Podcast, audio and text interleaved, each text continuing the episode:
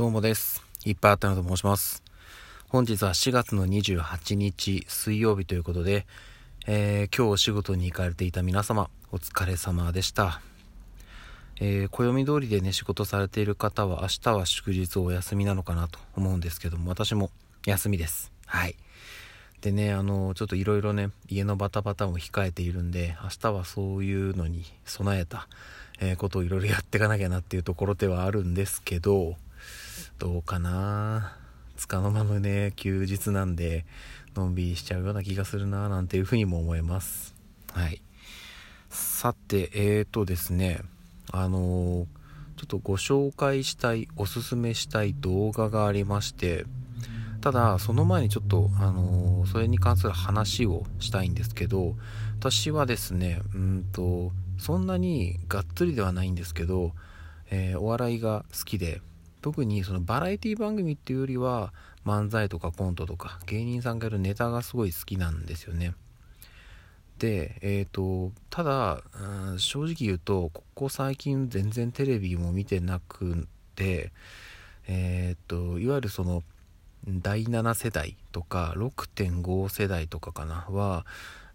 ネタはわかるんですよ。で、どういう芸人さんがいるのかもわかるんですけど、そこまでがっつり見てないんですよね。なんで私が見てたのってそのもうちょっと前、場所で言うと第3世代から第5、5.5、6ちょっとかすめてるかなぐらいのところまでですね。なので最近のは本当にちょっと疎いです。はい。でですね、そんな中でいろいろ芸人さんとかをね語り始めたら長くなってしまうので、世代で言うと多分第5か 5.5 ぐらいのところに入るのかなと思うんですけど、ラーメンズさんですね。小林健太郎さんが表舞台を退かれたということで、ラーメンズさん自体は、実質、解散ですねになってしまったんですけれども、ラーメンズさんがそのお笑いのね歴史に与えた影響っていうのは、本当に大きくて、なんか今までになかったもの、なんていうんですかね、もうコントを一つのアートとして、確立させたっていうのがあるなと。もちろんね、それまでラーメンズさんより前にも本当にね、なんかもう、アーティスティックな作品を世に出していた芸人さんって、いらっしゃったんですけど、やっぱりちょっとねラーメンズさんって本当にちょっとこう抜きに出てるというか、ご存知の方、ネタ見たことある方は分かると思うんですけど、本当にね特殊なんですよね。今まで誰もやってなかったことを次々とやる、本当にね新しいものをどんどん世に生み出してった、なんていうんですかね、そのコント、特にねラーメンズさんはもうコントがメインだったんですけど、時々ね漫才っぽいコントをやったりもするんですけど、コントの可能性というか幅の広さというか、いろいろ教えてくれた人たちだったなっていうふうに思います。で、ラーメンズさん YouTube に公式のチャンネルがありまして、ご自身たちで、過去にやられたネタをですね全部で100本かな、公開してます。こちら全部無料で見れるんですよ。でしかも今ちょっとどうかわからないんですけど、その動画で発生した収益は、全て寄付をするという形でやってるので、多分今もそれは継続してる状態なのかなと思うんですよね。なので本当にね、もし見たことない方いればラーメンズの公式のチャンネル見ていただいて、ぜひぜひ動画を見てください。面白いネタがたくさんあります。で、今回ご紹介したいのはその、ラーメンズさんの公式チャンネルの動画の中で、たくさん私が好きなネタあるんですけど、その中でカネブというネタがあるんですね。カネブって何かっていうと、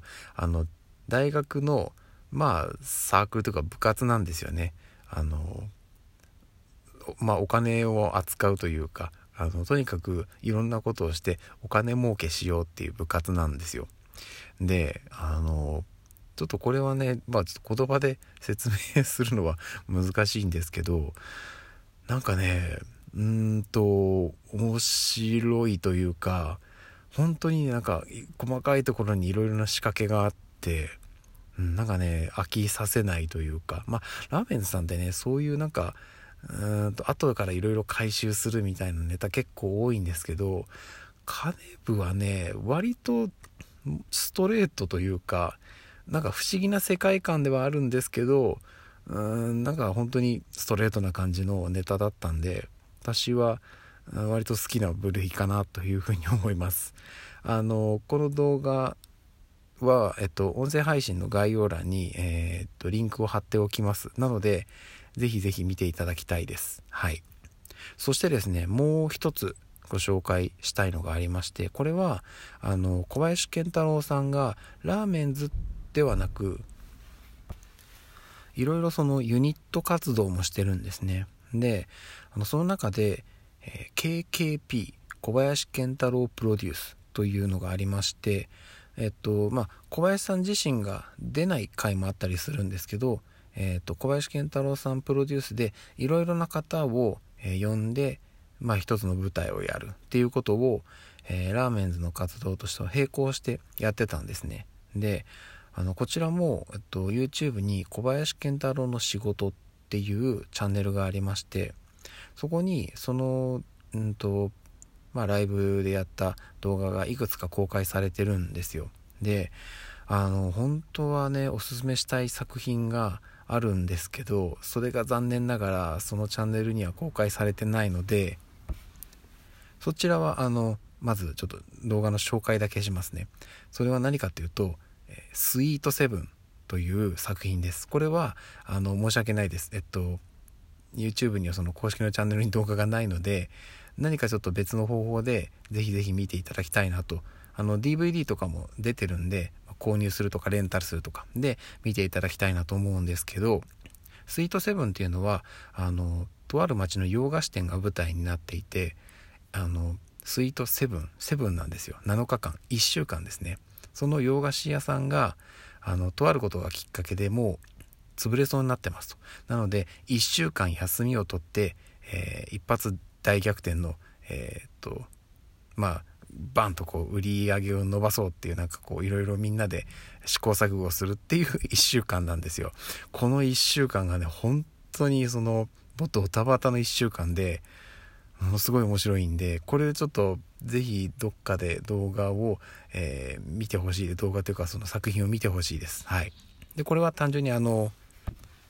見せすることができないんで、これはもうおすすめするっていうことだけになっちゃうんですけど、もう一つさっきの小林健太郎の仕事というチャンネルにある動画で、テイクオフライト3兄弟っていう作品があります。これはですね、ライト兄弟ではなくライト3兄弟なんですよ。簡単に言うとその飛行機の話なんですけど、これはどこまで話していいかな。ちょっと触りだけお話ししますね。とあることがきっかけで出会った男たち3人が飛行機を作ろうっていう話なんですよ。で、あることがきっかけでライト兄弟が、設計したんではないかと思われる図面が出てきたんですよ。ただその図面自体は公になっていないものだと。だから確かではないんですけど、作ってたとしてもおかしくはないなみたいな、そんなような図面が出てきたんですよ。なのでちょっとこれで作ってみようかみたいな話になるんですよ。で、そこから本当にね、人間ドラマというか、その3人の男たちが出てくるんですけど、それぞれにそれぞれの思いを抱えてその飛行機と向き合ってっていう話なんですけど、いやこれね、私に説明する力がもっと欲しい。ただこちらに関してはさっき言ったその小林健太郎の仕事っていう YouTube のチャンネルに動画がフル尺で公開されてますんで、一本の作品なんで時間はかなり長いです。ただ本当に見応えがあるし、最後には感動できる素晴らしい作品になってますんで、ぜひぜひ見てほしいです。こちらも、音声配信の概要欄にリンクを貼っておきますので、ぜひ結構時間必要です。なのでまとまった時間が取れるところで見ていただきたいですし、もしねなかなか難しいっていうんであれば、途中までをねこうなんか分けてみるってこともできると思うので、ぜひぜひそれでお願いしますといった感じですね。はい。なので今回は私が大好きな、ラーメンズさんの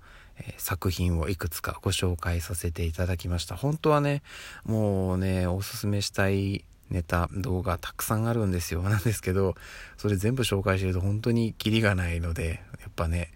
世に出した作品むちゃくちゃあるんで、なので、もしかしたら今後また何か紹介させていただくかもしれないですけど、一旦はおすすめですということでいくつか、ご紹介させていただきました。はい。といった感じです。それではねだいぶお腹も空いてきました。はい。夕飯までまだちょっと時間があるんでね、とりあえず家に帰っていろいろ片付けしたり風呂入ったりしたいなというふうに思っております。はい。それでは、また明日の朝にお会いしましょう。ではでは。